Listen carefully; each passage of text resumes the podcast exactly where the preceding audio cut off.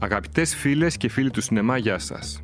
Ακούτε το Κάρο Διάριο, το κινηματογραφικό podcast του ντοκουμέντο με τον Κωνσταντίνο Καϊμάκη. Muistatko sitä iltaa, kun laulat karaokea?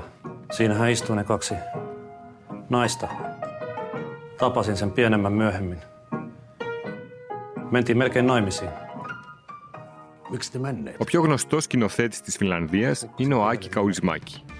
Ένας θηριώδης τύπος, κοντά στα δύο μέτρα, που όσε φορές τον είχα δει από κοντά, είτε στα φεστιβάλ των Κανών, είτε στο φεστιβάλ της Θεσσαλονίκη τον Νοέμβριο του 2012, σπανίως ήταν νυφάλιος. Η αγάπη του για το πιωτό έχει περάσει ως μοτίβο και στις περισσότερες ταινίες του. Έτσι συμβαίνει και με τα φετινά πεσμένα φύλλα που έχουν για πρωταγωνιστή έναν μοναχικό εργάτη οικοδομών, ο οποίος το τσούζει όποτε βρίσκει ευκαιρία και ανακαλύπτει για πρώτη φορά τον έρωτα στο πρόσωπο της όμορφης Άνσα, η οποία είναι υπάλληλος στο σούπερ μάρκετ της γειτονιάς του. Στην επιστροφή του πίσω από την κάμερα, ύστερα από 6 χρόνια και την άλλη όψη της ελπίδας, ο 66χρονο πλέον Φιλανδός υπογράφει μια καταμάχητη ερωτική ιστορία. Η ταινία αυτή τον έβαλε δυνατά στην κούρσα της διεκδίκησης του Χρυσού Φίνικα στο φετινό, πολύ δυνατό, Φεστιβάλ των Κανών, στο οποίο νικήτρια αναδείχθηκε η αριστουργηματική ανατομία μιας πτώσης. Ο Καουλισμάκη έφυγε τελικά από την Κουραζέτ, έχοντας στι αποσκευές του το βραβείο της Επιτροπής, ουσιαστικά το δεύτερο τη τάξη έπαθρο του φεστιβάλ.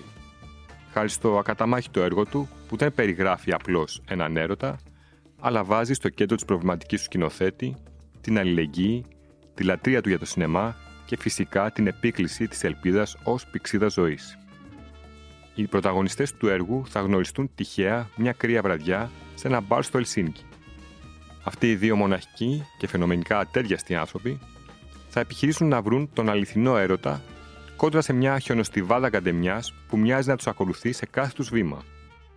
Ο Καουλισμάκη αγαπά τους ανθρώπους της διπλανής πόρτας και ειδικά τους εργάτες που παλεύουν για την καθημερινή τους επιβίωση. Άλλωστε και ο ίδιος, πριν να γίνει σκηνοθέτης, είχε δουλέψει ως λατζέρης, ως σερβιτόρος, ακόμη και ως ταχυδρόμος. Η καριέρα του ξεκίνησε σκηνοθετώντας μαζί με τον αδελφό του, τον Μίκα Καουλισμάκη, και απέκτησε διεθνή φήμη στα τέλη της δεκαετίας του 80 χάρη στις κομικές rock and roll περιπέτειές του Calamari Union το 1985 και κυρίως το κλασικό πλέον η Leningrad Cowboys Pan America. Δεν δίστασε να ξαναδιαβάσει κλασικά λογοτεχνικά έργα και να τα πειράξει σε υπερθετικό βαθμό, όπως έγινε με το έγκλημα και τιμωρία ή το «Ο Άμλετ κάνει business». Ενώ δεν φοβήθηκε να μετατρέψει το σκληρό νουάρ ρεαλισμό σε ύμνο για την ανθρωπιά, χάρη στο πονηρό σαρδόνιο χιούμορ του στο φιλμ Ariel το 1988. Τις τελευταίες δύο δεκαετίες είναι ιδιαίτερος αγαπητός στο ελληνικό κοινό, καθώς σχεδόν όλες οι ταινίες που έκανε σε αυτό το διάστημα παίχτηκαν με μεγάλη επιτυχία στη χώρα μας. Αναφέρω ενδεικτικά το Λιμάνι της Χάβρης, που θεωρείται η κορυφαία ίσω ταινία του, η οποία κέρδισε το 2011 15 βραβεία σε διεθνή φεστιβάλ και ήταν υποψήφιο για άλλα τόσα περίπου.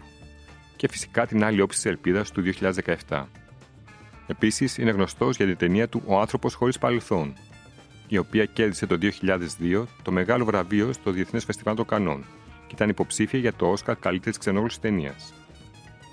Ο Άκη Καρουτσμάκη δεν παραβρέθηκε στη τελετή απονομής των Όσκαρ το 2003, διαμαρτυρόμενος για τον πόλεμο στο Ιράκ. Σύμφωνα με κάποιες άλλες φήμες, πάντως, δεν σχεδίαζε σε καμία περίπτωση να παρακολουθήσει την τελετή διαζώσης, καθώς δεν μπορεί να ταξιδεύει μεγάλες αποστάσεις χωρίς να καπνίζει. Για τις επιρροές του, ο Καρουτσμάκη βάζει πάνω από όλους τον Τσάπλιν. Είναι ο καλύτερος όλων των εποχών, λέει χαρακτηριστικά, καθώς δημιούργησε το Hollywood, καλός ή κακός, και τον κινηματογράφο όπως τον γνωρίζουμε σήμερα. Επίσης ξεχωρίζει τον Νόζου, τον Μπρεσόν και τον Μαρσέλ Καρνέ, αλλά για εκείνον ο Τσάρλι Τσάπλιν εξακολουθεί να είναι ο καλύτερος, χάρη στην απλότητα και την αμεσότητά του. Ο Καρουσμάκη δουλεύει τα κινηματογραφικά σχέδιά του πάντα με το ίδιο συνεργείο. Από το 1983 που κάθισε για πρώτη φορά στην καρέκλα του σκηνοθέτη, κάνει ταινίες που σπανίως αλλάζουν κάποιον τεχνικό του, ενώ και με τους ηθοποιούς έχει μακροχρόνιες συνεργασίες. Για τη σχέση που έχει αναπτύξει πλέον με τα μέλη της κινηματογραφικής του ομάδας, τονίζει πως δεν χρειάζεται πλέον να μιλάνε μεταξύ τους, καθώς, όπως λέει χαρακτηριστικά, απλώς σφυρίζουμε ο ένας τον άλλον. Επίσης δηλώνει ότι δεν παρακολουθεί τις ταινίες του επειδή δεν τον ενδιαφέρει. Χρειάζεται τόση συγκέντρωση για να κάνεις μια ταινία, σημειώνει, ώστε αν της ξανάβλεπα θα έβλεπα μόνο τα λάθη της. Κάνω ταινίες για το κοινό. Δουλεύω ένα χρόνο κάνοντας ό,τι καλύτερο μπορώ για να προσφέρω το καλύτερο που μπορώ και να δώσω, και μετά από αυτό η ευθύνη φεύγει από πάνω μου. Για τη νέα του ταινία, Πεσμένα φύλλα, είπε πως βασανισμένος από όλους τους παράλογους, περιτούς και εγκληματικούς πολέμους που συντελούνται γύρω μας, θέλησε να γράψει μια ιστορία για τα θέματα μέσα από τα οποία η ανθρωπότητα θα μπορούσε να έχει μέλλον. Τη λαχτάρα για αγάπη, την ανάγκη της αλληλεγγύης, τη σημασία της ελπίδας και κυρίως για το σεβασμό για τους άλλους ανθρώπους και τη φύση. Σας διαβεβαιώνουμε ότι τα κατάφερε και με το παραπάνω. Αυτά τα πεσμένα φύλλα είναι όχι μόνο ένα σπουδαίο φιλμ που θα σας κλέψει την καρδιά, αλλά και ένα από τα καλύτερα της χρονιάς.